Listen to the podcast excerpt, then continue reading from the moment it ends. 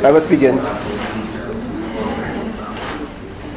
Okay, so on Tuesday, we uh, looked at um, actually the pasuk in the Chumash. Torah says that Yom Kippur is on the tenth day of the month. Says it several times, and then we have the pasuk, which is very interesting. Petisha lechodesh ba'erev Me'erev ad Erev Tishbetu Shabbatchem. Which is a strange, I mean, it's discussed.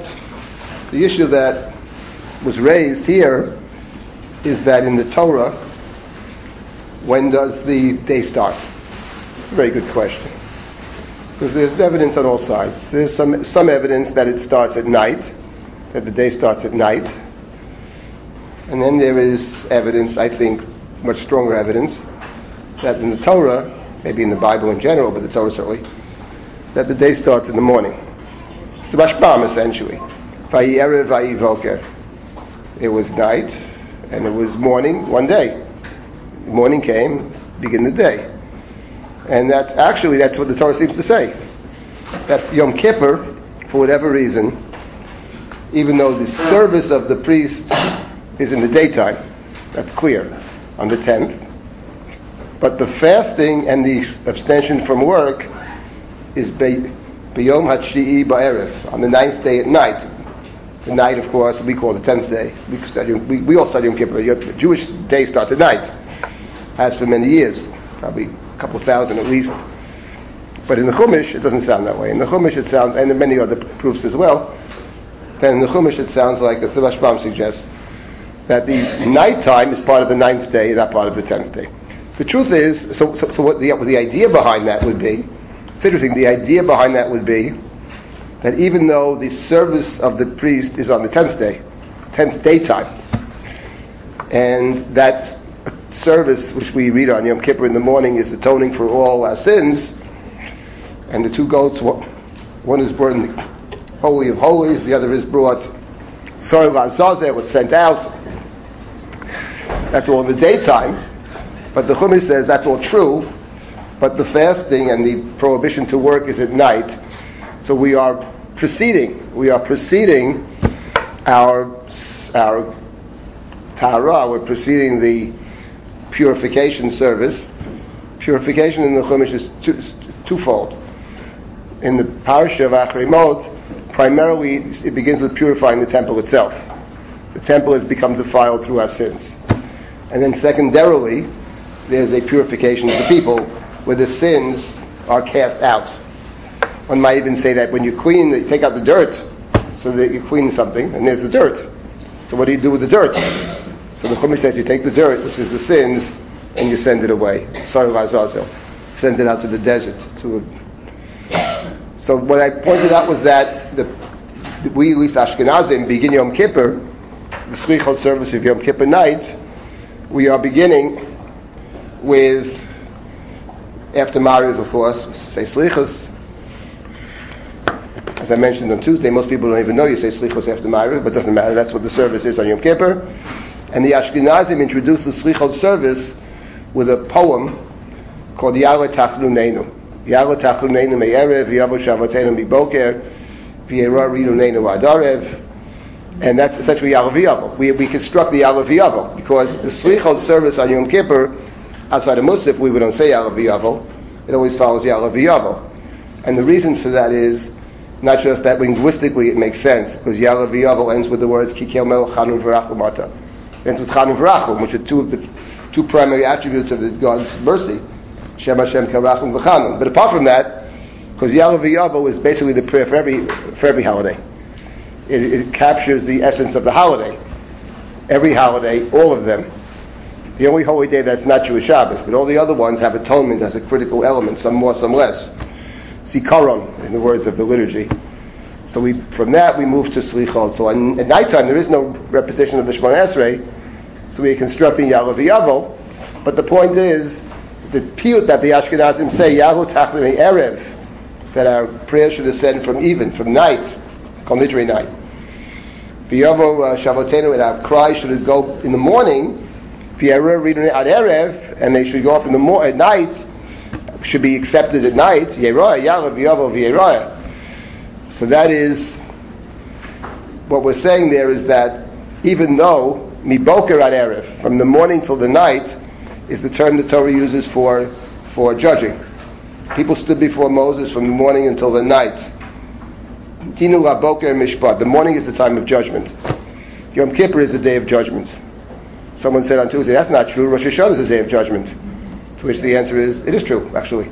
It's very true. Rosh Hashanah is the day of judgment, and so is Yom Kippur. The Misha Beras on Yom Kippur, Yom Hadin. Yom Kippur is the day Yom Hadin also. Except the din of Yom Kippur is different because the throne of God on Yom Kippur is Melech Yoshev Al Rachamim. The throne is the throne of mercy, but the judge is still judging. That's very important. That's clear in the liturgy in any event. But we are pre- we're preceding the judgment with with the with the slichot. The judgment's miboker ad erev, but the slichot are me'erev ad erev. And my point is, in beginning today, is that it actually picks up on something which is very true in the Chumash. The atonement ritual is in the morning, but the abstention from work and the inui, which understood rabbinically isn't so much afflicting oneself, even though the word inui does mean to afflict oneself in the Bible, but understood rabbinically it's abstention from, self-denial. And that begins beforehand, so that we, the people, not in the temple, the people outside the temple, are already connecting themselves, preparing themselves for the sacrificial service by already engaging and already accepting Yom Kippur, even though it's only the ninth day in the Torah. It's the ninth day at night. Patisha b'chodesh ba'erev, we are preceding the service of the high priest with our own personal inuin, with our own personal shvita, amimulacha. So what's interesting, of course, the rabbinic tradition, at least the rabbis of the Talmud, who may have understood this, probably did, but since the Jewish day starts at night, whenever that began, they were very troubled by the verse, the ninth day at night, in the ninth day at night. The ninth day at night is the tenth day in our calendar. So why does the Chumash say, Batisha b'chodesh ba'erev? That question is asked by the Talmud. V'chiba, but Batisha mitanin, says the Gemara, well, you fast on the ninth day? You're on the tenth day. Ella, the Gemara says, whoever eats and drinks on the ninth day, it's as if that person fasted on the tenth day.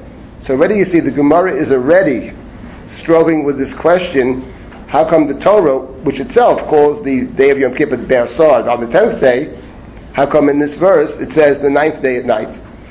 And what's interesting, what emerges from this is that the ninth day, which is Erev Yom Kippur, is different from other Erevs that we have in our calendar. Ninth day, in some form or another, takes on, even in terms of our practice, contemporary Jewish practice, takes on, it's more than just a preparation for Yom Kippur. There's something about the ninth day itself which is very special.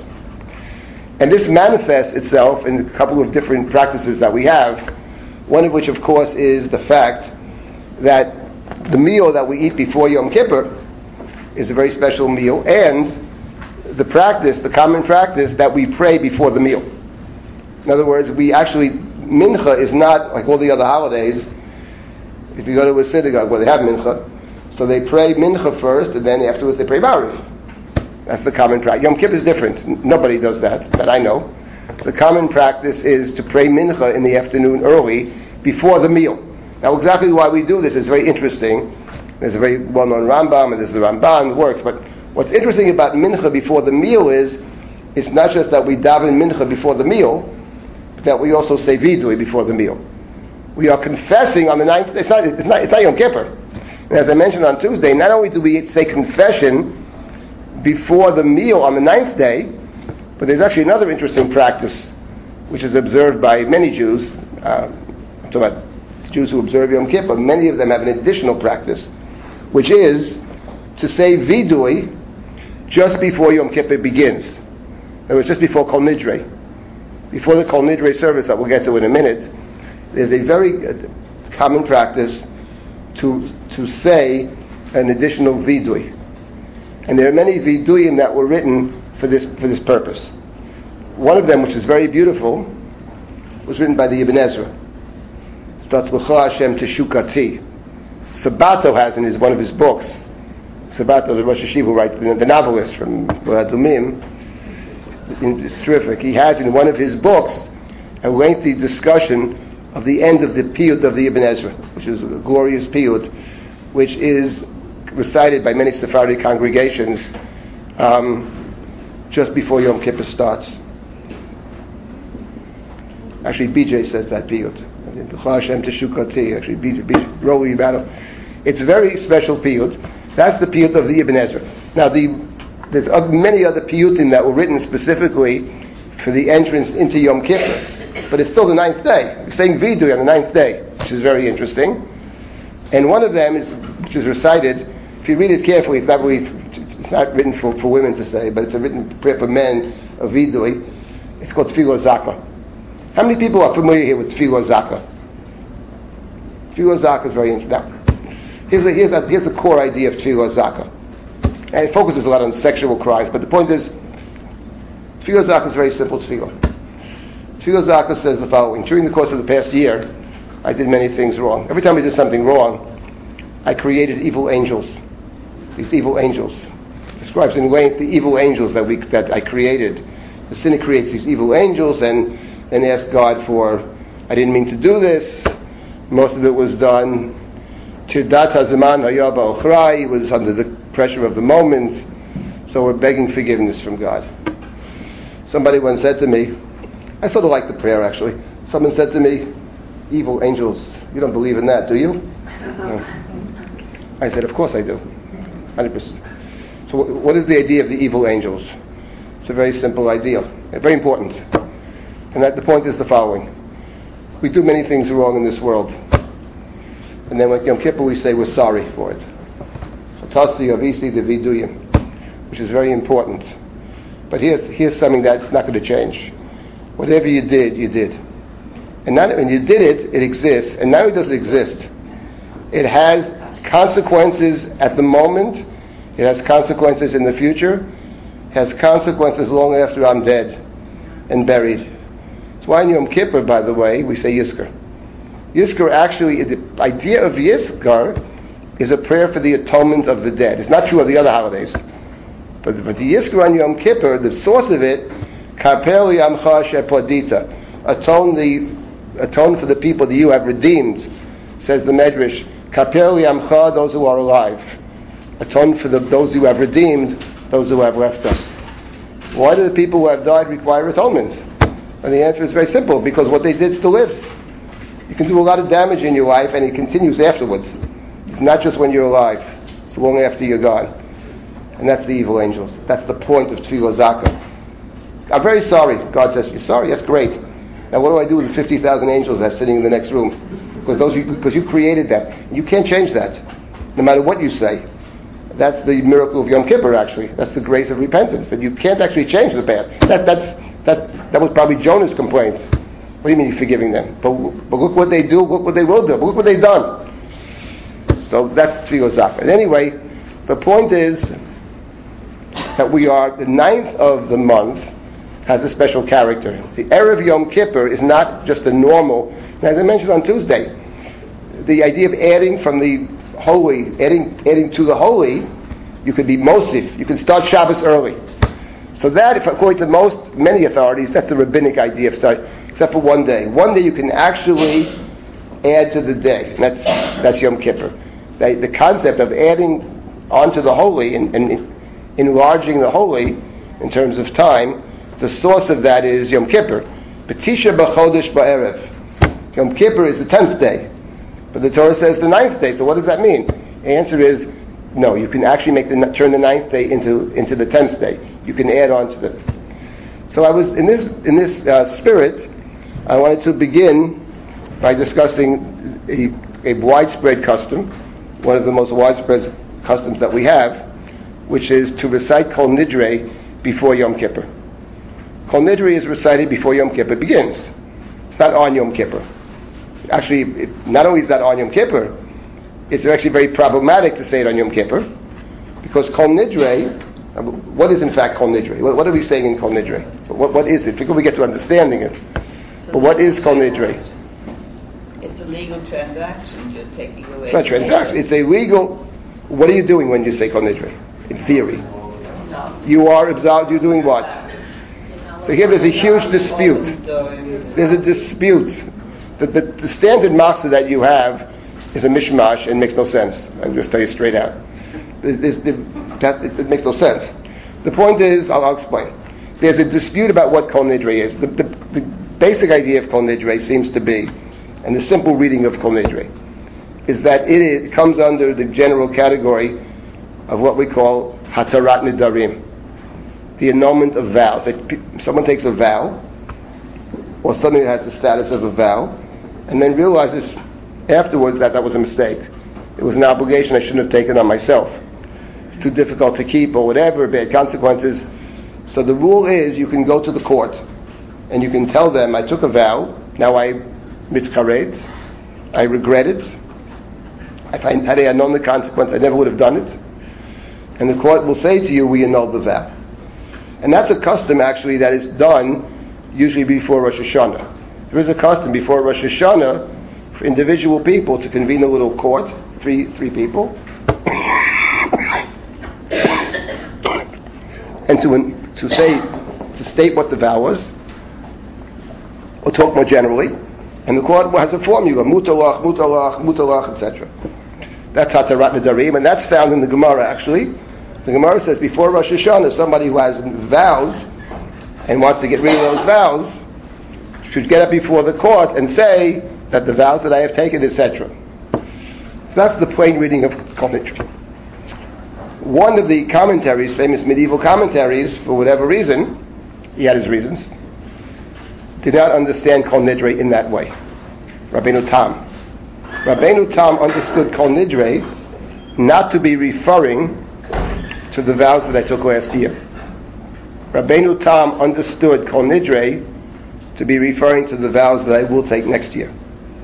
It's called the Modah. Modah means I hereby declare that whatever I do in the future, under the compulsion of the moment or whatever, is null and void.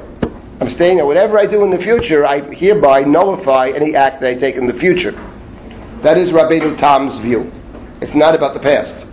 According to Rabbeinu Tam, Kol Nidre is a statement about the future. It's a moda'ah.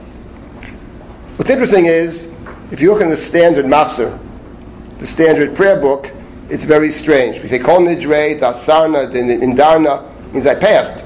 All those that I took should be null and void. And then the Chazan continues, Mi Yom Kippurim zeh, ad Yom Kippurim abba aleinu latova. From this Yom Kippur till next Yom Kippur. But you use the past tense for the vows. So the Kol Nidre that we have, of course, is a big mishmash, and it's a mix-up of two different opinions. One opinion is that Kol Nidre is a nullification of past vows, which is a simple reading of it, I think. Then Rabbeinu Tam came in with his uh, novel interpretation that it's a nullification, it's a statement made in, in order to nullify future vows. So Right. Well, they both get you off the hook because the previous vows still exist. So you want to get off. You want to nullify those vows. Um, you know, of course, right? It, it, gets you off. They say it's saying that I want to say now when I have my mom when I'm thinking clearly that sometimes I jump and make all kinds of commitments. That those vows that I take, we're talking specifically about vows. Kol Nidre has its many limits. Doesn't mean if you have a promise, you somebody owe somebody money, you can say Kol Nidre and get out of it. Doesn't mean that. But, it, but in terms of the vows, in any event, it's either Hatarat Nidarim, which is a simple reading of it, or it is a Moda'ah. Those are the two options for Kol Nidre. Yeah? Isn't it for the conversos or anybody who was forcefully made to take? I will. I will. I will deal with that. The answer to your question is no. That's not true. That's, that's some people say that it includes those people. But there is no way that that's the power of Kol Nidre has nothing to do with conversos or anything like that. Marrano's nothing. It's nothing to do with that. That's like, to me a very common. It's one of these so-called historical interpretations, which has a grain of truth to it. That's certainly that's not the, that's not the power of or the source of Kol Nidre. I mean, the, that situation is emblematic of what of, of, something, but I don't believe it has anything to do with that. I'll get I'll get to what I what I believe it is in a minute. Yeah. If, uh, if the point perhaps is the correct authority you've already done it, or it's considered a Rosh Hashanah, then what's the point of Kol Nidre? Excellent question. That was the next thing I was going to say. What is the point of Kol Nidre altogether? First of all, It's a very strange Hatarat Nidarim. In other words, Kol Nidre essentially seems to be a ceremonial act. It has no real binding status. It is an interesting kind of Hatarat Nidarim because it's not a Hatarat Nidarim usually is an individual person goes to the court. Over here, this Chazan is talking for the entire community. Or it's a Kol Nidre seems to be a communal Hatarat Nidarim. And what's also very peculiar is that the Chazan, who on one hand is representing the people, is often one of the three people standing there to form the court. So the Chazan is simultaneously functioning in two capacities. One is as the one who's pleading with the court to annul the, the, vows, or the oaths or whatever, but at the very same time is also participating with this court. That's why there's three, because there's a court, which is a no. You're beginning Yom Kippur by convening a court. Let's start with that. What is this idea of beginning Yom Kippur with the court, and why Dafka Hatarat Nidarim? So I wanted to begin today's little session with Kol Nidre, and then to move beyond that to discuss Yom Kippur more generally. But here's the first point about Hatarat Nidarim. There is a Mishnah in Masechet Chagiga which makes the following statement: Heter Nidarim Porchin Ba'avir The Mishnah says that the idea of Hatarat Nidarim is floating in the air and has no basis. I would add to what the Mishnah says. Not only does it have no basis, no basis means there's no source for it. It's actually much more than no basis. It, it contradicts the Bible. In the Bible, it is clear that if you take an oath or a vow, you have to keep it. There's no real way out of it. And people that take vows and oaths or whatever have to fulfill it. They intend to fulfill it. There is one situation in the Bible where someone took an oath and it was prevented from fulfilling it by the people. One such situation. Someone took an oath and was, was going to do it. But the people said to this guy, Are you out of your mind or something? This makes no sense. How could you possibly do such a thing? What story is that? Yiftach. No, Yiftach kills his daughter. No, no, Yiftach does it. What do you mean, Yiftach? Of course he does. Of course Yiftach does. The simple reading of the text is that Yiftach kills his daughter. Go back to the text and read it. You would like to think otherwise. No. The plain reading is Yiftach does what he said he's going to do. After she's mourned for a certain amount of time, now there's one such story which is explicit, which is, what is the story? No, there's no oath. No, no, there's no oath over there. He didn't swear to do it. It's one story. Actually, the story appears in the liturgy. The verse appears, few people here say it, but, but the, the, we have it in our liturgy for those people who on Saturday night recite a set of verses called V'yiten Lucha. If anybody here does such a thing, there's a custom of the Ashkenazim to recite a lot of verses from the Bible after Shabbat is over. V'yiten, something V'yiten Lucha. So one of the verses is the following. King Saul took an oath that whoever eats on the day of battle will be accounted a sinner and implicitly put to death. His son Jonathan did not realize this because Jonathan was fighting a battle by himself and he goes into the forest of honey and he dips his staff into the honey and he tastes of the honey. Someone says, How could you do such a thing? Don't you know your father told nobody, nobody's allowed to eat today? It's a fast day. So John said, my, my father has betrayed his people. It's dirty. He's a fool, he says. If he would be fasting in a time of, why would you fast when you're fighting a war? If we hadn't, if people would eat, we'd have a much greater victory against the Philistines. Anyway, at the end of the story, Saul, something goes wrong, and Saul casts a lot. Somebody has sinned, and the lot falls on Jonathan. So she says to Jonathan, What have you done? He said, I tasted a little bit of honey. Kill me. So the people, so Saul says, Yes, Jonathan must die. And the people said, Should Jonathan die? You brought about the, the, the because Jonathan brought about the victory. And the people redeemed Jonathan, and he didn't die. Now, that's actually a very interesting situation because what the people are saying to Saul is, Yes, you took an oath. Yes, under the strict letter of the law, he should die. But if you reflect upon it, it doesn't make the slightest bit of sense because the whole point of the war was to bring victory, and the one person responsible for the victory is the one person you're going to kill. That makes no sense, and they prevented Saul from doing it. He was going to kill him. From there, you see two interesting things. One is that when you take an oath, you, have to you have no choice. That's what Saul says. He must die. I took an oath because the oath is the imposition of God's name, so there's no way around it. But the people who seem to have more seichel than the king say, one second, this doesn't make sense. On the contrary, killing him is, is a greater desecration of God's name. You're concerned about God's name, but killing the person who brings about victory, right? God forbid, they say, God forbid he should die. God forbid. And the people redeem Jonathan, he doesn't die. That verse is recited by many on Saturday night, one of the many verses. In short, uh, one second. In short, I'll take a second. In short, the idea of Hatarat Nidarim contradicts the plain reading of Scripture. That's very important. What do you want to say? But when you take an oath, you obligate yourself. You do. Right. So that that's it, correct. So there are different kinds of oaths. You have situations in the Bible. Typically, it's obligating yourself, but you do have situations in the Bible where in a person in a position of authority has the right to impose an oath upon others.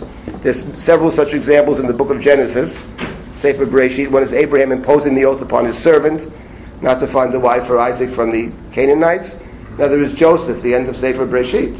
Yosef, Vayashba Yosef. Yosef puts a puts a oath, uh, places an oath upon his brothers that they should take his Joseph's bones after he dies and bury him together with the brothers in the land of Canaan. We have such situations where kings, where people in authority, etc., uh, have the right, apparently, in the Bible to impose an oath. In any event, the point about Kol Nidre is that Kol Nidre, Hatarat, in general, how we start Yom Kippur. We start Yom Kippur by engaging ceremonially, it's always ceremonial, but ceremonially we engage in this thing called Hatarat Nidarim, and the court, which, which is convened after hearing what the Chazan says, the court says, "V'nislach l'chol adat b'nei we have forgiven the congregation of Israel, for all of them have sinned bishgaga, all have sinned uh, uh, uh, without, without malice, uh, without knowledge. Uh, that's v'nislach. So what, what is actually going on over here? What, what is happening over here? So this is something about Yom Kippur that's very interesting. This is something about Yom Kippur. Here's how we're starting Yom Kippur. First we have Rosh Hashanah, then we have Yom Kippur. Rosh Hashanah, and I've said this many times, Rosh Hashanah essentially is not about forgiveness. Because the prayers don't, there's nothing about forgiveness in the prayers. The core prayers of Rosh Hashanah are about God's kingship, or God's judgment, or God's revelation. There's no confessions on, on Rosh Hashanah, no slichas on Rosh Hashanah. Yom Kippur is the opposite. Yom Kippur is all about confession. We're starting with the Vidav even before Yom Kippur. And about slichot that we're saying traditionally in every prayer of Yom Kippur. Everybody says slichot on Kol Nidre night. That's the main service. So it means that unlike the day of Rosh Hashanah, which is the God-centered day, and the text of the text of, of Rosh Hashanah are, are verses from the Bible. Those are the ten, there are ten verses from the in each of the three sections, and three from the prophets, and three from the Torah, three from the Psalms, ten from the Torah. It's a God-centered day, and the text is a God-centered text. It's the Bible. We're using God's words to describe God. That's what Rosh Hashanah is all about. On Yom Kippur, it's very different. First of all, the core reading of Yom Kippur, apart from the Slichot and Vidah, but the core reading of Yom Kippur, what, what in Yom Kippur is, in the davening, is exactly parallel to Malchiot, Zichronot, and Shofarot. It's exactly in the same place is the service of the high priest. And the service of the high priest on Yom Kippur, which have, there many versions of it, but the service of the high priest of Yom Kippur, which is ancient, and we can trace back the earliest ones that we know of to maybe the third, fourth century, is the early ones are simply a restatement, almost word for word, of the Mishnayot in Tractate Yoma. You read the Mishnah. The Avoda is essentially the Mishnah.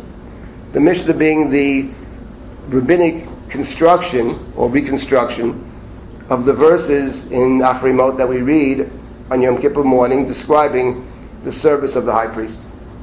In other words, what Yom Kippur is about, essentially, from this perspective, is it's not a day in which we focus on God at all. It's a day that we focus on human potential, human possibility.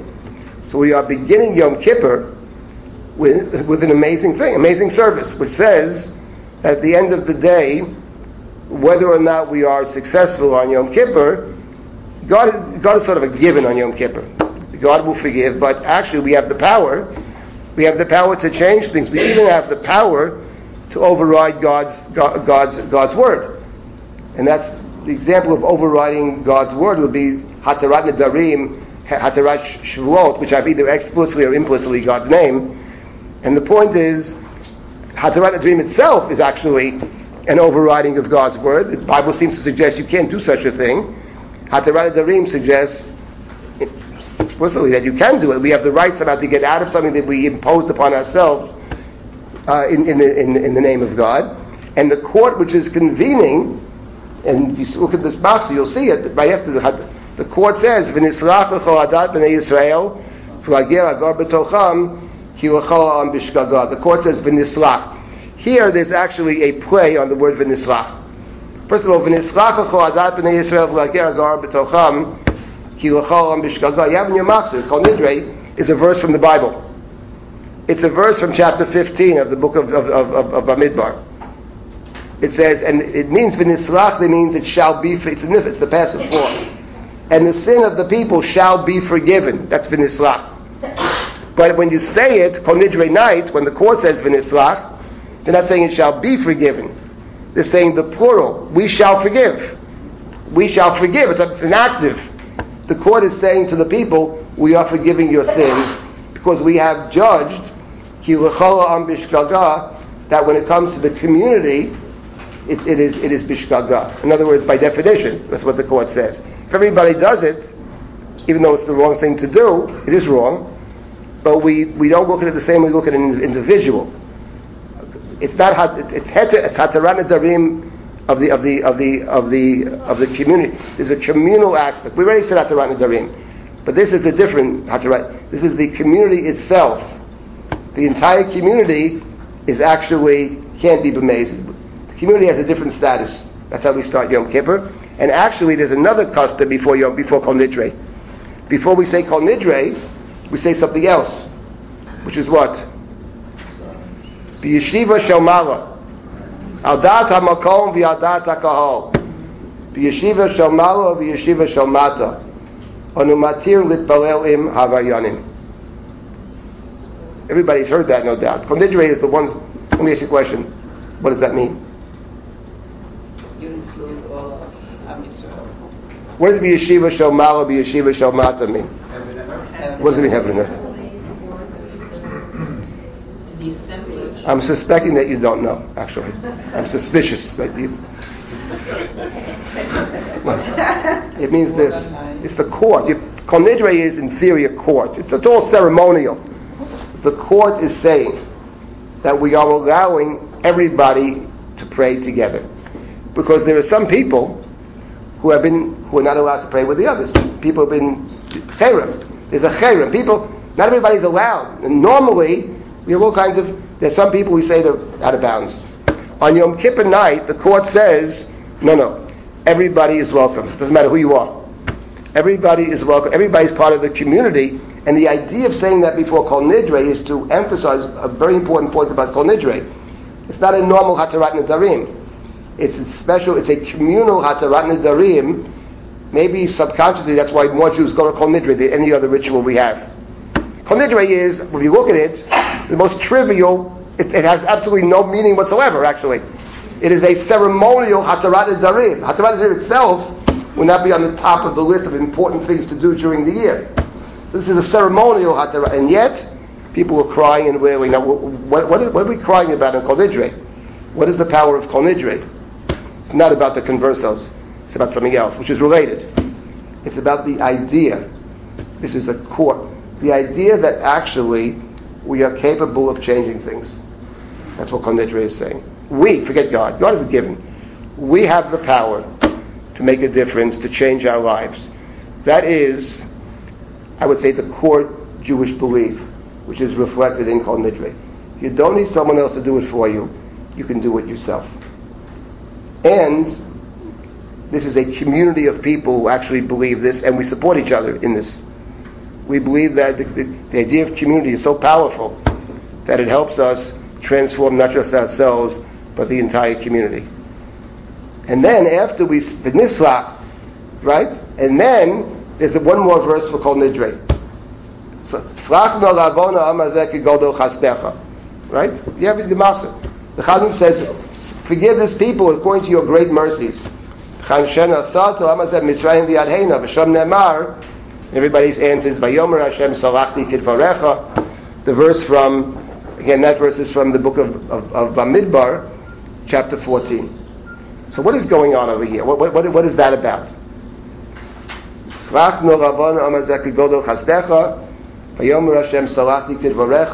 That's the end of Kol.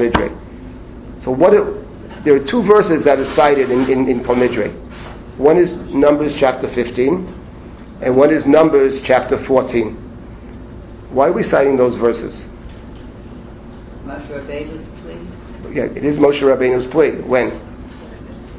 When Hashem would destroy Israel. When? Someone said it back there.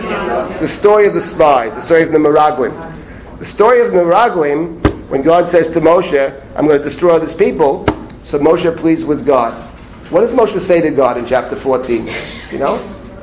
That's correct. Exactly. He says, it's the attributes of God's mercy. But he doesn't actually say the, all the attributes of God's mercy. He changes them. Moshe actually changes the Yud Gimel Midot. See, the attributes of God's mercy appear for the first time in the story of the golden calf. As I mentioned on Tuesday, the story of the golden calf is the story that lies behind Yom Kippur. The, the, the liturgy has co-opted the story of the gold. That's the core. That's the core story of, of, of Yom Kippur. It's the golden calf. It's the breach with God. And not that God threatens to destroy. God initially says, "I'll destroy them." Moshe pacifies God, and then the issue in, is what, what is the relationship between God and the Jewish people? Is it have have a nice life, go into the land, I'll send my angel, or is God going to dwell amongst us? That's the issue in the golden calf. Not survival is taken care of right away. But the quality of life issue is God living amongst us. Are we living in God's presence? And Moshe, what Moshe is able to do is to get God to allow us to build the tabernacle by giving us a second set of tablets. Without the second set of tablets, you can't build the Mishkan, because the tablets are the work of God, and they're they're a prerequisite to the Mishkan. You can, so therefore, Moshe has to plead with God, and effectively it works when God says to Moses, I will teach you my attributes of mercy. And I will dwell in this temple in this aspect of God's mercies. That's the Hashem Hashem Apayim V'rav Chesed. We have another word for that little little formula. It's called Slichot. That's what the Slichot service is. It's the reiteration of that formula. What is amazing, though, is that in the Bible it appears twice. But actually, the Bible appears many times but it appears in the Torah twice. It appears in the Torah the first time God threatens us totally, which is the golden calf, and it appears in the story of the spies in the 13th and 14th chapters of the book of Bamidbar, where Moses again appeals to God. There, however, if you look at it, he leaves out three things. First of all, forget Emet, he leaves out Rachum V'chanun. Hashem Erech Apayim. That's how he starts. Moses, talk about audacity actually, he actually, we talk about changing God's word, he actually reformulates the Yud Gimel Midot. He, take, he doesn't start with Rachum V'chanun, and Rachum V'chanun are the two core components of the attributes of mercy. And actually, not only in the, in the formula, but even before that. V'chanoti et asher rachon, v'richamti et asher arachem. Chanun v'rachum, rachum v'chanun. Those the mercy and, and, grace, those are the two key components of the Moshe leaves them out. He also leaves out truth. That's, that's right. He leaves out truth as well. He's because every moment demands a different response. Because the response of the golden calf makes no sense for the spies. What are you going to say? God, please bring them into the land. They don't want to go. What do you mean bring them to the land? They told me they don't want to go. What do you bring it? So Moshe doesn't pray that way. Moshe a different prayer. Erech Apayim, the long-suffering God. That's a different prayer. But Moses, don't destroy them. Don't, don't meet out the punishment right now. Meet it over time. Give us a chance to, to, to, to, to regroup. Give us a chance to, to move forward. It's going to take another generation. But give us, give us, give us time. That's Moses' prayer. So he reformulates. It's, it's the ultimate Torah Shebe'al Peh. It's the ultimate idea of oral of, of, of reinterpreting. Yud Gimel Midot themselves are the initial, are the basis of an ultimate reformulation of the Torah. Torah Shebe'al Peh, which is what Yom Kippur is. Yom Kippur, that tradition, by the way, is the day that Moses gets the second tablets. It's not, it's, it's, it's, it's not in the Torah. But the, but, the, but the rabbinic tradition, for good reason, identifies Yom Kippur with the second tablets. The point is, what are we saying? You're on, on Kol Nidre night, we start, we start, we, we are starting with the attributes of God's mercy. with the reformulation, and the court is saying, the court is saying, listen, we are forgiving the people. We have we, we made a judgment over here. And what is God's response? Vayomer Hashem, Salachti Kidvarecha. The Kidvarecha has a different meaning in Kol Nidre. In the Torah it means Moses, okay, I, I'll, I'll do what you want. But Kol Nidre night has different meaning. Vayomer Hashem Salachti Kidvarecha means as the court has determined. V'yeshiva shel malo v'yeshiva shel mata. The court on earth has convened, and the heavenly court ascends to what the, the earthly court has done. It's awesome. That's the power of Kol That's why people cry. We should all cry. Because, on the other hand, people think Kol is, is, is an easy way out. It's exactly the opposite. Because if it's possible for us to transform ourselves and we don't do it, that's not very good. If it's impossible, if we are beings who can't change, okay, Beseder, we, we, what, what, what can we do, you know? But we're making a different step for Yom Kippur. Our fate is in our own hands. Now, we modified that a hundred times over Yom Kippur. But the core idea before you start is we have the potential to do it. We can do it. And if we do it, God will agree. The heavenly court will agree with the earthly court. Yeshiva shel malo v'yeshiva shel mata. That's what we're saying called night. It's awesome. Can- No other word for it. It's beyond belief. And it's the most Jewish idea that, that you can actually transform yourself. It's Jacob becoming Israel. No one else is going to save you. That's what we're saying on Nidre night. Now, at the end of the day, of course, we are modifying this because we recognize there is a truth and to the idea that we're not always in control of what we do. Very often we're not in control of what we do, and that we're- all in God's hands. That comes through in other places in the service. What's interesting about Yom Kippur, let's leave out Kol Nidre. But apart from Kol Nidre, it is, we have five services on Yom Kippur. We have the nighttime, we have the morning, the morning Shacharit, we have Musaf, we have Mincha, and we have Ne'ilah. What's interesting about Yom Kippur, and this is, I would say, sad to, sad to say, almost totally lost on the American Jewish community, that each of these services has its own quality. Shachris is not Mincha. And the Kol Nidre night, in, in the Slichas of the night, Ma'ariv is not, is not Musaf. They're totally different. Each one has its own feeling, has its, its, they're totally different things, and you move from one to the next. And the trick is to try to figure out what is this actually about. And we have someone who's trying to help us to do this. Well, for the most part, we haven't taken advantage of this. Whether we say it in the synagogue or not, it should be studied. And that is the composers of the various slichot for these services. We have compositions of slichot for all of the services, not just at night, not just Ne'ilah, for Shacharit, for Mincha, for Musaf, and the slichot try to capture something, help us. What is it about? What is Mincha about, actually? Not just Yom Kippur. Yom Kippur is, is striking, but what is the Mincha service? Because if you pray three times a day, you, Shacharit, you, you pray Shacharit. The prayer, the prayer is identical. Why pray a second time? Can you pray a first time? So what, what is it about Mincha? What's special about Mincha? So I thought it would be a useful thing, if it's a great shir or not, but it's a useful one, just to briefly go through some of the themes of the various five services of, of Yom Kippur, to understand what is actually transpiring over the course of the day. And what's interesting is in terms of the slichot, the way it works is the slichot are this the constant repetition of this formula, uh, Hashem Hashem Kerachum V'chanun Erech Apayim V'rav Chesed V'emet, etc. That's this formula called Yud Gimel Midot. How do you get to 13 is a good question. In any event, that's what they're known as Yud Gimel Midot. And they are interspersed with poems. Each of the service, each of the Slichot service always has one main poem called the Pismon. Each one has a Pismon, and that's the main poem of. So, what is the main poem, let's say, of of, of Mari? The Slichot, as I mentioned, of course, on the night of Yom Kippur, we have a Slichot service after we finish with Shemoneh Esrei. After the Amidah, there's a Slichot service. It's introduced with, by the Ashkenazi with Ya'aleh Tachanuneinu Me'erev. Then you have the repetition of Hashem Hashem three or four times. And there's one poem that is a pismon. The poems, they're, they're a very, Slichot is a world unto itself. It's world Piyut. Piyut to a world. And there are various genres of piyut. For example, there is a something called the uh, uh, Akeda. In many of the services of Yom Kippur, at least three of them, there's an Akeda, maybe four. There's a piyut written, a slicha written, which focuses on an interpretation of Akedat Yitzchak. About a hundred of these things.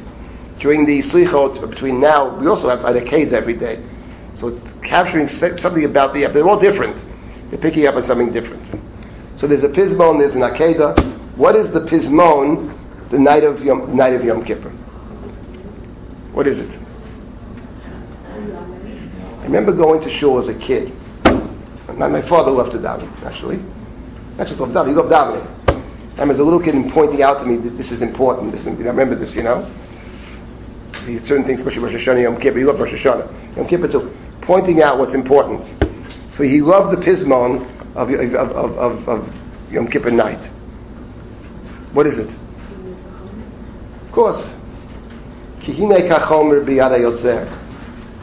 not familiar with the pismon of Yom Kippur night? Okay. Let's take a look. We have, everybody should have a matzah here.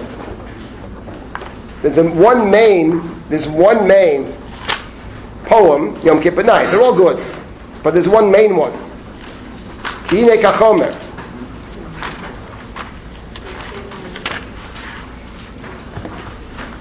In this, in this matzah, page 30, 39, it says, Kikine kachomer biyad hayotzer. The, the Pismonim First of all, this one is very simple. The language is not hard. This is a very simple, very simple pismon. It starts very straight. It starts with the words kihine. That's how it starts. Kihine. For behold, kihine. For behold, like chomer biyada yotze is a potter. The chomer is the material, right? That the potter molds. This translation is very archaic here, but the, the potter has is molding, right? Kachomer biyada yotzer The potter can enlarge it, the potter can make it shorter, bigger.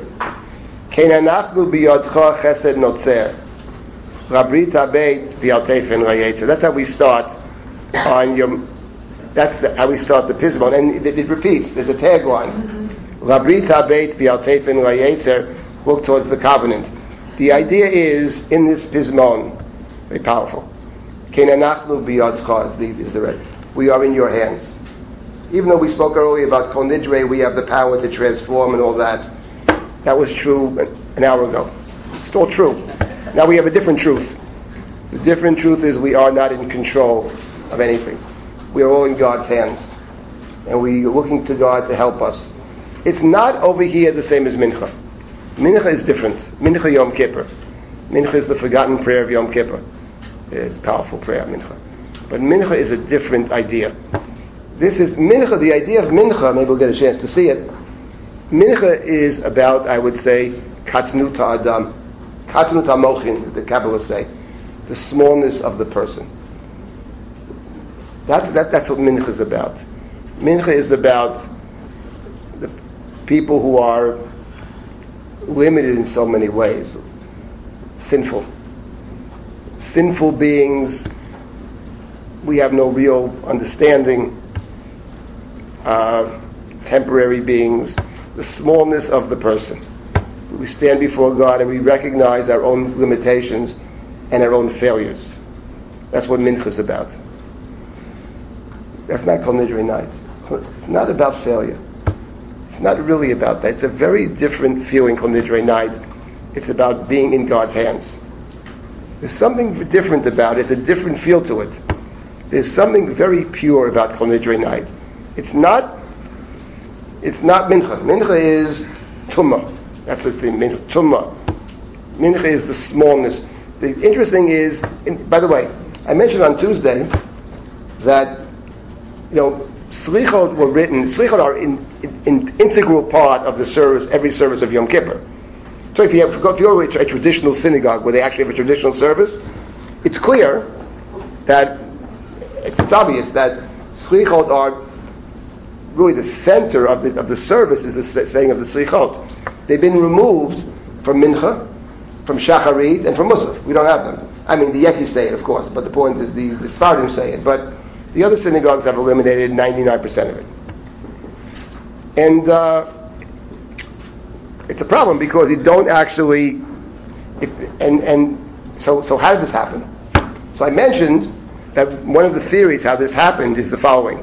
I got a phone call from someone who, who said he, to, actually to support what I had said. It wasn't my idea. But what happened was that in certain communities, they didn't say the same slichot every single, every single, they, they changed every year. So someone called me up just yesterday that in Breuers, which is the uh, German Jews, they say different slichot every single year. They rotate them.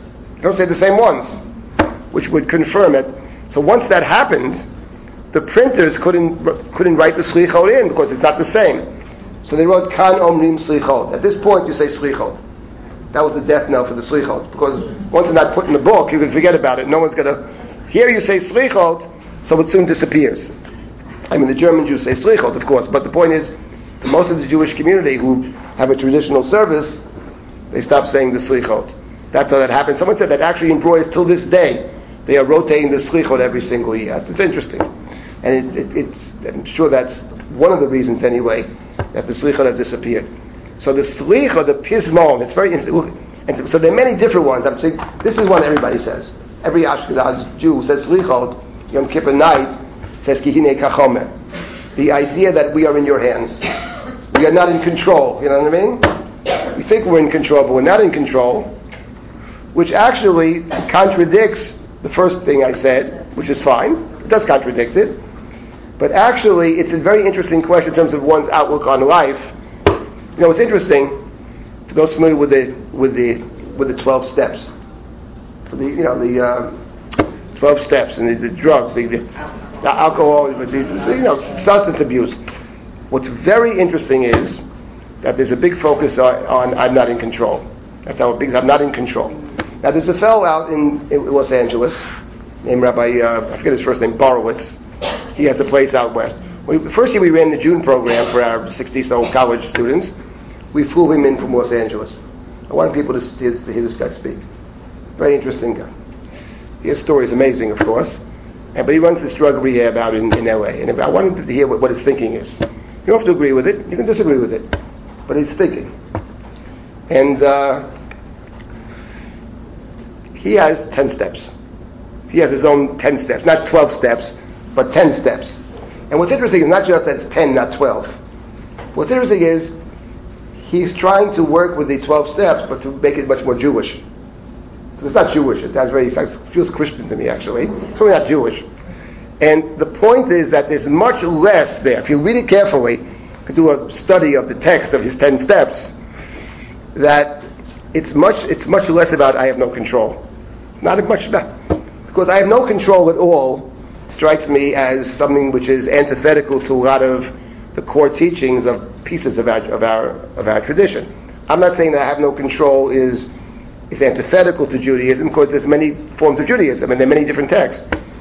But what you have over here is, uh, I think, a, a piyut which is emphasizing very much, we are in your hands, And so look at the covenant and not to our in- inclinations, because we understand that we, we will fail. We're not, we're not in control. We do things even though we don't want to do them. It's a paradox. How can we do things we don't want to do? If we do, we did want to do it, but no. Against our inner will, one might say. So that's the theme of, that's very reflective of the, the I would say, the, the, the, the mood, the mood of the night of Yom Kippur. There's a great serenity we are very much at peace with ourselves on, on Kol Nidre night in the sense we've done what, we've done what, what we can do. We, are turning it over to God to remember the covenant. And here, I wanted to mention something that I said a few years ago about this particular poem. The poem actually, if you look at the language of it, it's very strange. It, what does it mean, kihine kachomer? What does kihine mean? What, what kihine? Hine kachomer, I would say. What's ki hine? So actually, logically and, and, and linguistically, we should the word ki makes no sense. For. Ki seems to refer to something earlier. What, what, what, what, is, it, what is it referring to? So if you look at the Slichot for, for, Yom, for Kol Nidre night, you see that the Ashkenazim have, they, first we say Ya'aleh Tachnunenu, I spoke about that already. Then we have two other piyutim before we get to Hine Kachomer. The first, uh, the first piyut begins with the word slachna. And we'll kind of, here's page 30, slachna is alphabetical. Slachna ashamot ufishelu umecha. Right? Ravon bonecha, slachna, and each of the lines begins either slachna, forgive us please, and the second one is lavon. Right? So that, of course, refers in the Torah, right, to the verse that we said in Kol Nidre. Slachna lavona amazek chastecha. It was Moses' prayer to God after the incident of the spies in the 14th chapter of Bamidbar, right? And what was God's answer to Moses in, in the chapter 14 of Bamidbar? Vayomer Hashem, salachti kidvarecha, right? So what's the, the next piyut, which starts Omnam came, here page 38. So what, what is what is the tagline? Salachti. Tagline is Salachti. So the first two poems actually are playing off the verse that we recited Kol Nidre. Slachna salachti kidvarecha. But what is the third poem? What is ki hine kachomer? So I believe what it is is a reference not to the story in Moses with the spies in Numbers, but it takes us back to the first story of the golden calf. The story of the golden calf, Moses is pleading with God to dwell amongst us, to restore the covenant. Moses broke the tablets, right? Tablets are the Luchot Habrit, the tablets of the covenant. So we have to repair the covenant. So Moses says to God, please dwell amongst us, right? That's after the, right? Please God dwell amongst us. That's his prayer. Why? Ki am ksheorefu. Ki am, for they are a stiff-necked people. That's what Moses said. Could, four could mean two, four has a, has two possible meanings. If you look at the translations, it's always good to look at, of that verse, you should look at the story of the golden calf before Yom Kippur. Yom Kippur is largely coming out of the story of the golden calf. He could mean despite the fact that. That's also, despite the fact. Please dwell in our midst. Ki am Yes, I know they're stiff-necked. I'm ksheoref. They're stiff-necked. But but nonetheless dwell amongst us. Or it could mean the opposite, which is because. In other words, because we are, because we require forgiveness, that's why you should dwell amongst us. Yes, you said earlier you can't dwell amongst us because you get angry and destroy us. That was a different God. That was a God of truth. That was, I'm talking about the God of mercies. God of mercies has to dwell. You have to limit yourself. Kiyam. Right?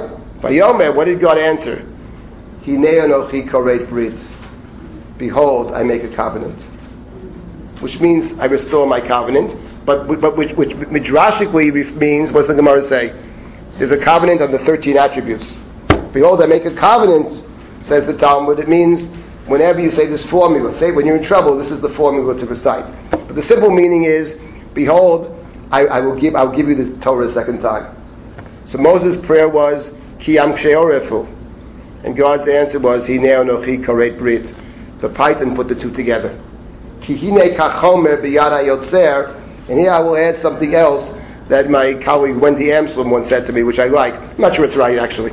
I'm not sure about that, but it's very clever. The idea is certainly good.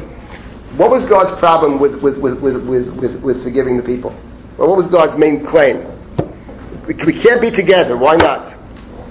Because the people are kshay. They're stiff-necked. Right? They are unbending. And what is the piyut of Yom Kippur night? Kihine kachomer biyad It's exactly the opposite. It's that we're not unbending. We are, here we are. Do with us whatever you It reminds me very much of John Donne's love poems. The same sense, you know? I'm in your hands. I'm in your hands. Do to me what you will. I'm in your hands. That is, and remember the covenant. Remember the promise of the Hashem Hashem Kerakum V'chanun that the Hinei HaKoret Brit, for the liturgy, is referring to the covenant that God makes with us, that if, even though the deepest trouble, we can always, always call up these Yud Gimel Midot. So the, the, the three piyutim of Kol Nidre night, the first two, play off the verse in Numbers chapter 14, which is the revision, Moses' revision of the Yud Gimel Midot, and then the Pismon, Ki Hinei is something different. That is the story of the golden calf. Kihi Chomer. Four, reminding God of uh, Kiyam Sheorefu. Listen, we, we recognize our, our limitations. And now we come to you on, on Nidre night, we say, Yom Kippur night, we say, you know, Hine Hine Kachomer Biyada Yotzeh. We- We're not the Am Kshei Oref. We- We're, we're in your hands. Kena Nachnu Biyadcha. There's a very good, you know, this, when I was a kid growing up, it's funny. So there's, often recited, sometimes it's sung. There's an old Hasidic tune, Kihine Kachomer.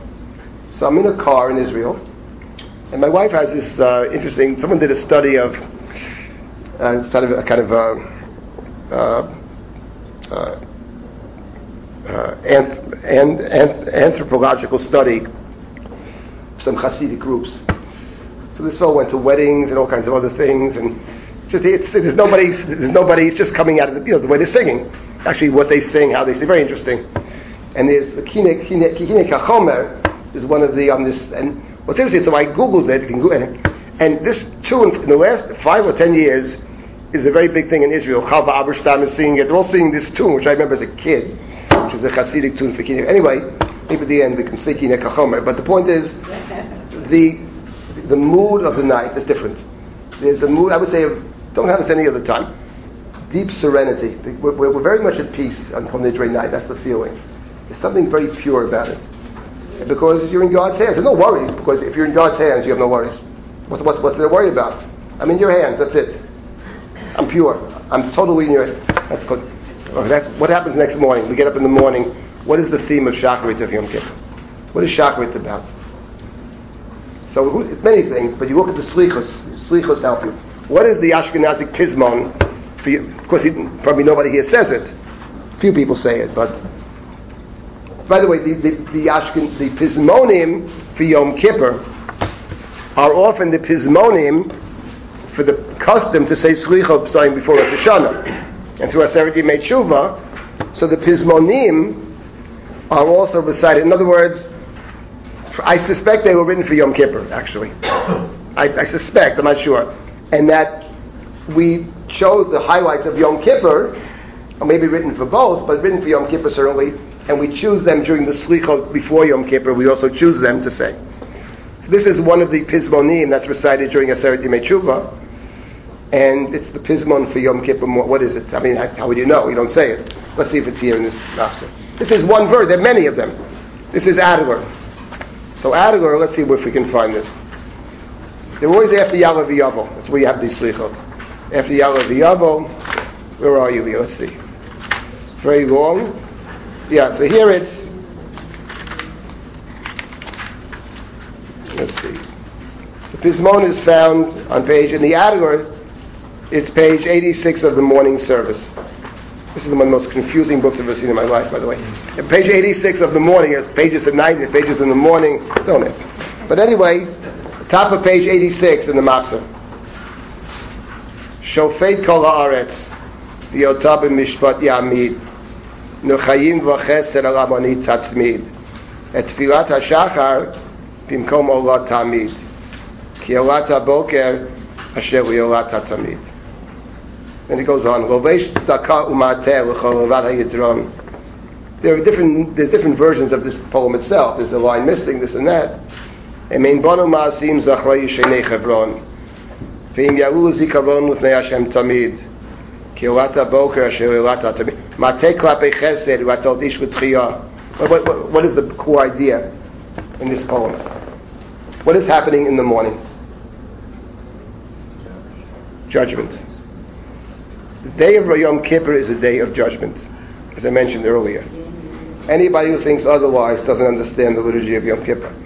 Yom Kippur is a Yom Adin, but it's a different kind of judgment. The day of Rosh Hashanah is a strict judgment. I mean, strict, strict judgment we can't survive. So, but, but the point is, Rosh Hashanah is a different kind of din. The Kabbalists distinguish even the first two days of Rosh Hashanah. They call the first day strict judgment and the second weak judgment. But Yom Kippur is different. The Ramban al Torah talks about this. It's Rachamim Bedin. In other words, basically, it's a judge, and the, all these Lovesh Tzedakah, God, the judge is wearing the robes of the judge. Tzedakah is righteousness, but the judge has his own calculations over here. Yes, the judgment, but the judge leans towards kindnesses. It's playing off many midrashim. God, the way God, God's counting up of the sins is different, different kind of count. He's counted, he discards it. Yes. Din is always underlined to chesed. Din is always, Is accompanied with chesed. well, if it's not accompanied to chesed, we have trouble. We can't survive the actual din, but there's different shadings. The Ramban in Al Torah actually, in discussing this, says that Rosh Hashanah is fundamentally a day of din with some with some mercies, and Yom Kippur is different. Yom Kippur is basically a day of mercies in the context of judgment.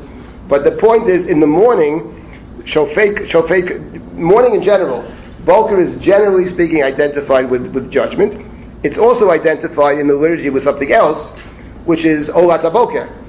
It's the time when you bring that first sacrifice.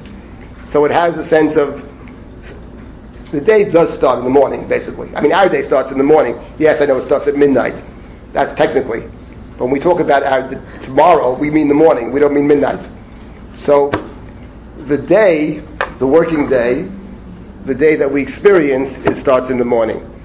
So the idea of getting up in the morning and coming to pray and encountering the first thing in the morning, shofei kol haaretz, and God is judging, but the judgment is different. And the tagline is, Olat HaBoker asher Olat HaTamid, it's uh, that our prayers should always be acceptable before God. Our prayer should always be acceptable. Just like this was a daily sacrifice, a daily connection, so we speak of a daily connection, ongoing connection, and that allows the judge to judge differently. Shofei kol haaretz. That expression, shofei kol haaretz, is taken from the Torah. That's what Abraham said to God. Hashofei kol haaretz lo yaseh mishpat. It's interesting that the, in the Slichot service, at one point, it's amazing the license these people take. We say, Shofei kol haaretz lo yaseh mishpat. The paytan says, the judge of the earth should not do justice. That's it's twisted around, of course. But here it's beginning with Shofei kol. So the, the morning is a different sense to it. It's it's, a, it's also a new start, but it's different. It's start. It's starting. In other words, the Kol Nidre service that you don't get a sense. You be, yes, it's the beginning of Yom Kippur for us, but it's not. Doesn't feel like it's part and parcel of the normal. Because the Slichot service typically is actually coming before the, before the morning. Kol Nidre night was saying Slichot very early at night. It's unusual. Usually the Slichot are recited very late, very early, early in the morning before dawn.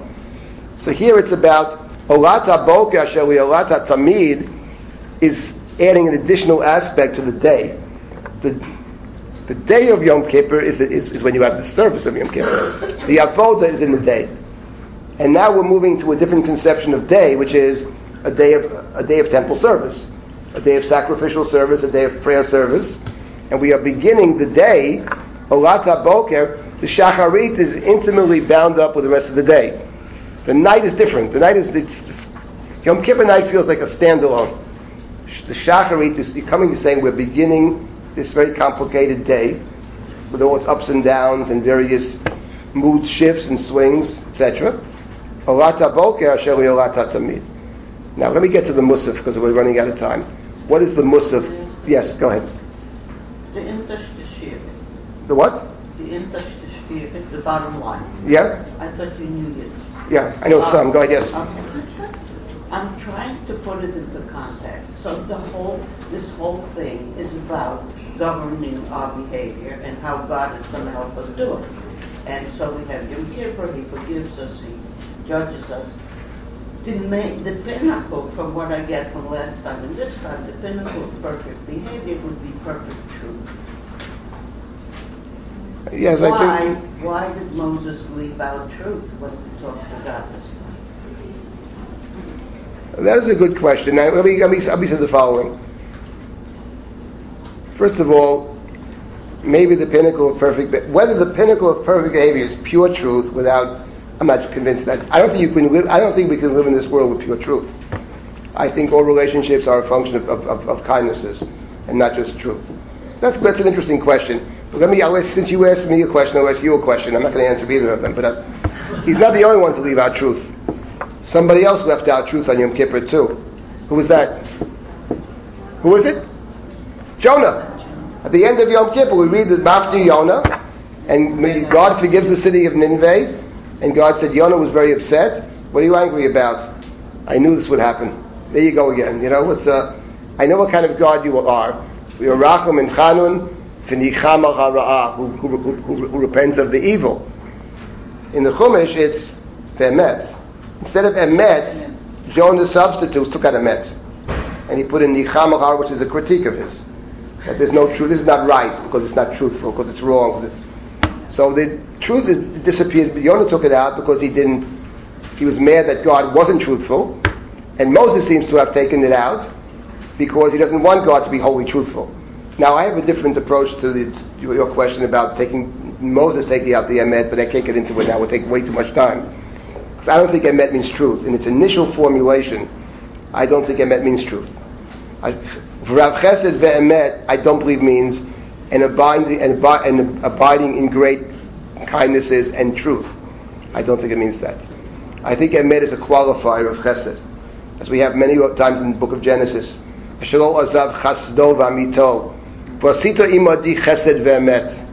much more along the lines of chesed shel emet.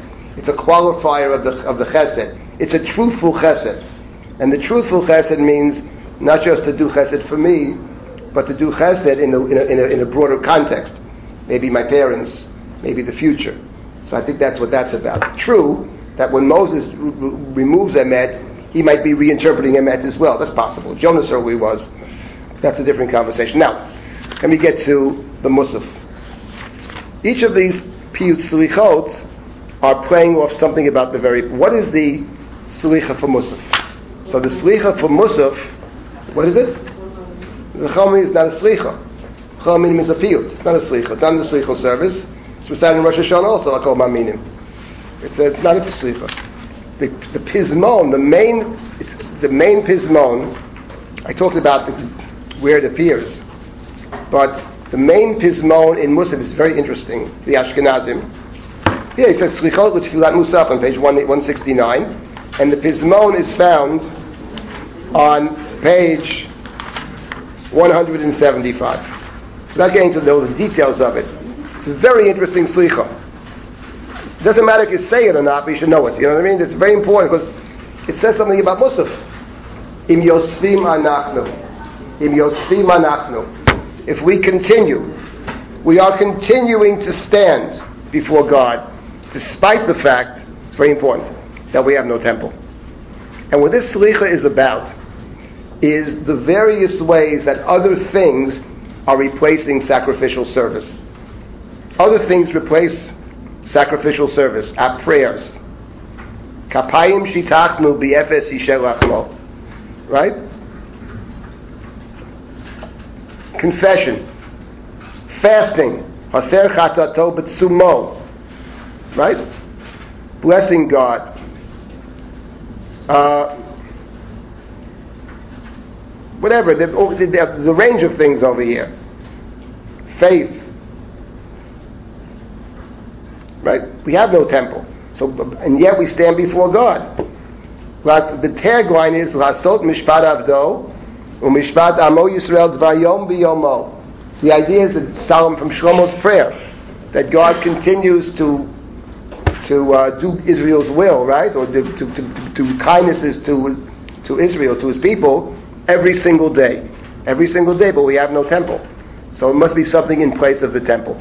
And the reason this appears in Musaf is because Musaf is different from all our other prayers. All the other prayers, in some sense, yes, the prayer is replacing the sacrifice. But it's not actually that actually replaces the sacrifice. It's connected to sacrifice. The only time we actually speak of the real sacrificial service of the temple. That's why some, some, some it's why the Reform Jews didn't want to say Musaf. Because they understood that Musaf is different. And that Musaf is prayer as a replacement. That's Musaf. So in this very prayer of Musaf, that's why, for example, in Musaf of Yom Kippur, we are reenacting the service of the high priest. Only in Musaf, because it's a sacrificial service of sorts.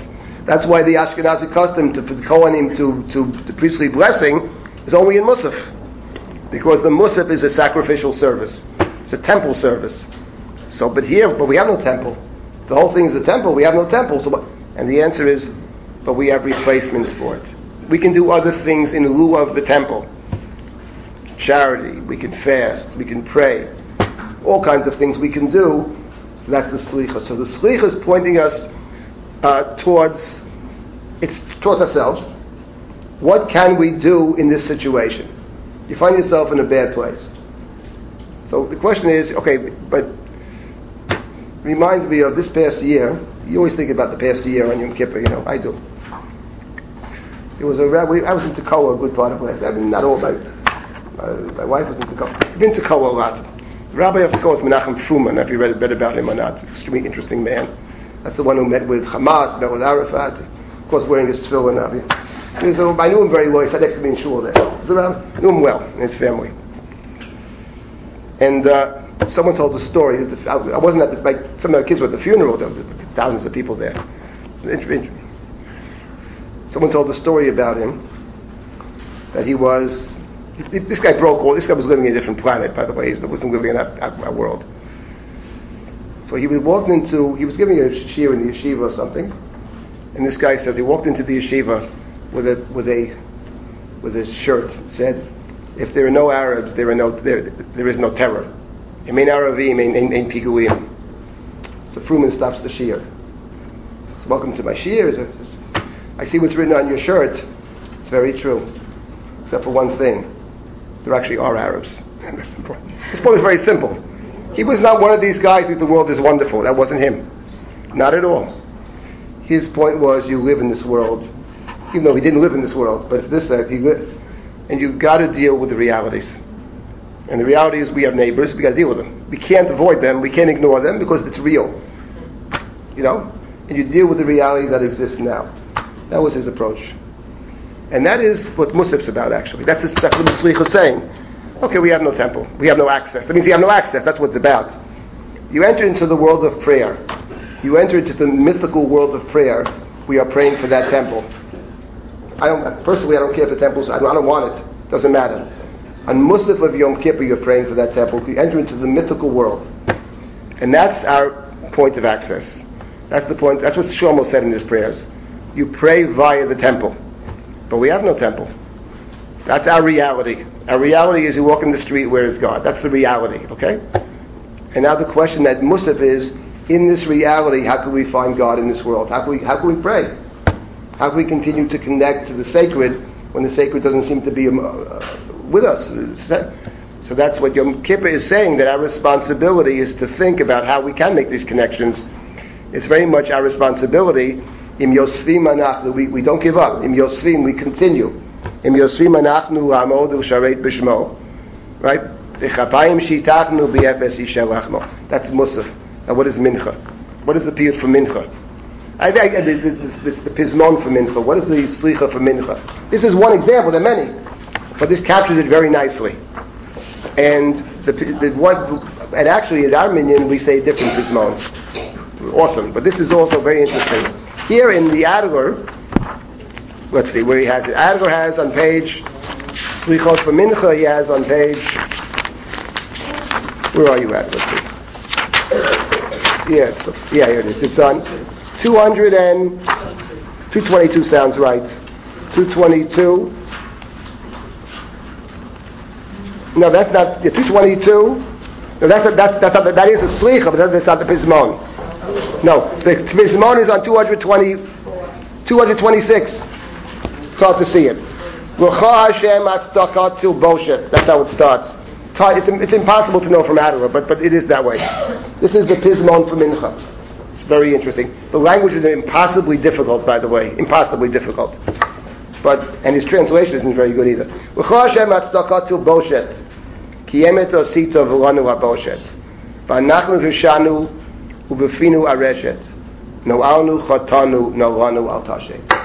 What is the tagline? 226. The tagline for this particular piece, Pismon for Mincha, for the Ashkenazim, is God, you are the God of, of righteousness. And with us is the shame. And we have done very bad things. But we have a, we have a, a saying. We approach it with the saying. No alnu chatanu no lanu al tashet. Where's that coming from? No alnu chatanu no lanu al. It's a playing off a biblical verse. The biblical verse is, which appears many times in the davening of Yom Kippur, by the way. Al tashet olenu chatat, asher no'alnu v'asher chatanu. Please pay no heed to our sin, that we have strayed and we have sinned. Who said that? Al tashet olenu chatat, asher no'alnu. It appears in Yom Kippur davening many, many times. Depends what you pray, but if you say traditional service, the Yekkis probably say it a hundred times. I know. I'm not tashet olenu. The paytan changed the words around. No alnu chatanu no lanu al. Pay us no attention. Who said that? Don't pay attention to our sins. A very modest person said this. Who was it? Uh, Moses is very modest. The other guy's also modest. His brother. It's the story of Miriam becoming leprous. Aaron approaches Moshe. Be up, please, my Lord. Al not tashet alenu chatat, asher no alno asher chatanu. Al not he kamet. Pay no attention that we have strayed and we have sinned. Let it not be like one who has died, who was born, right, and half half the body has been eaten away. What does Moses say? Doesn't answer Aaron directly. He doesn't say a word to Aaron. Moses cried out to God. El na rafan Allah. It's the shortest prayer we have. Five little, five two-letter words. El, na rafan Allah. Oh, please God, please heal her. And God does. God responds. But what's interesting is, if you look at the poem, it's a very powerful poem, and it picks up mincha perfectly well. Al na tashet olenu. Pay us no attention. In other words, it's someone who sees himself, herself as an insignificant person. It's the, it's the smallness of the person. It's the recognition of one's limitations. That's what comes. Al na tashet. Yes, of course. If you read through it, it's not so popular. We have to talk about human possibility, you know, and, the, and our human success and human power, how, how and and Tzelem Elohim and all that. That's great, but that's not what Mincha is about. It's not Mincha. Mincha is about something very different, which is about it's a kind of truth. It's a recognition of all the limitations and how we actually don't can't really see very. We, we, we don't. We, our lack of understanding, our lack of insight and our smallness. It's a prayer that's associated actually in our tradition with our patriarch Isaac.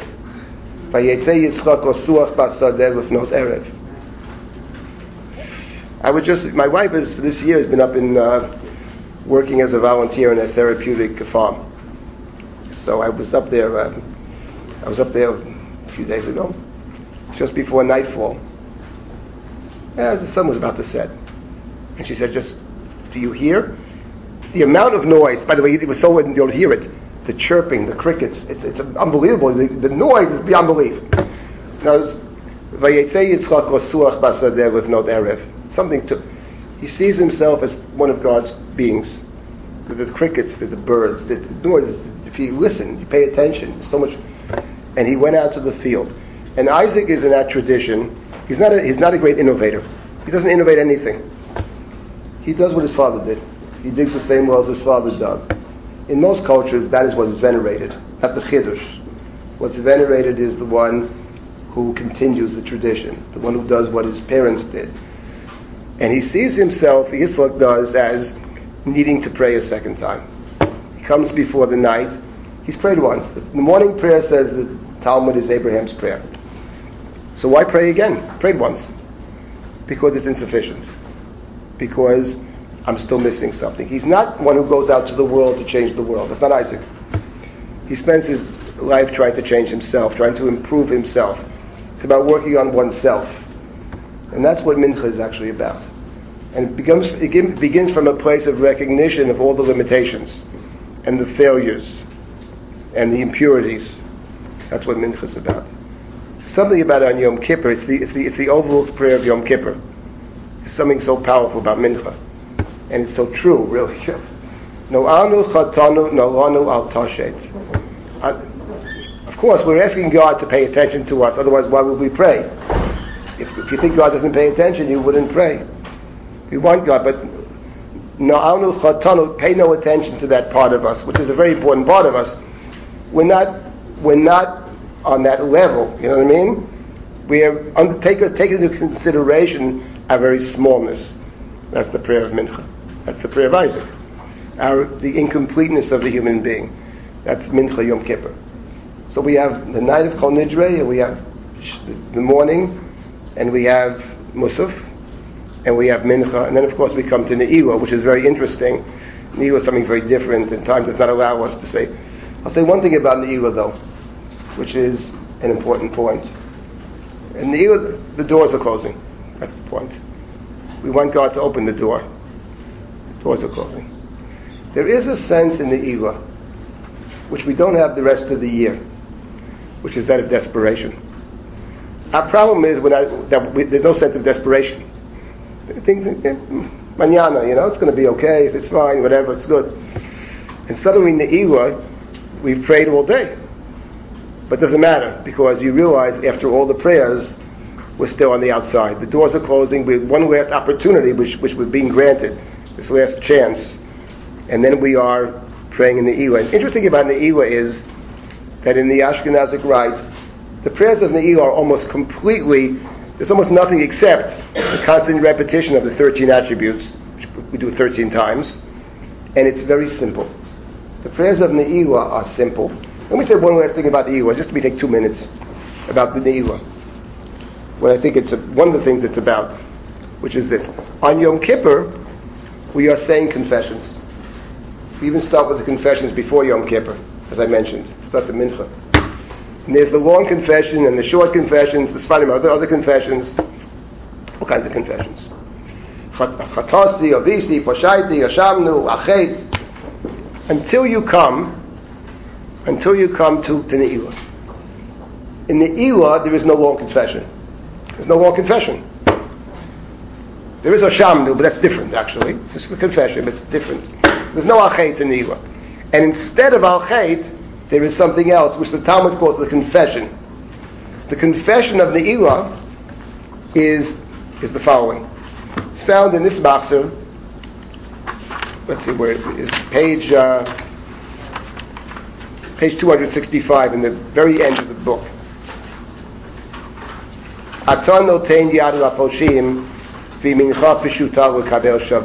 There are two paragraphs on page 265 which are very central to Ne'ilah, to the extent that part of them was taken out of Ne'ilah and, and used in the daily, put into the daily prayer book.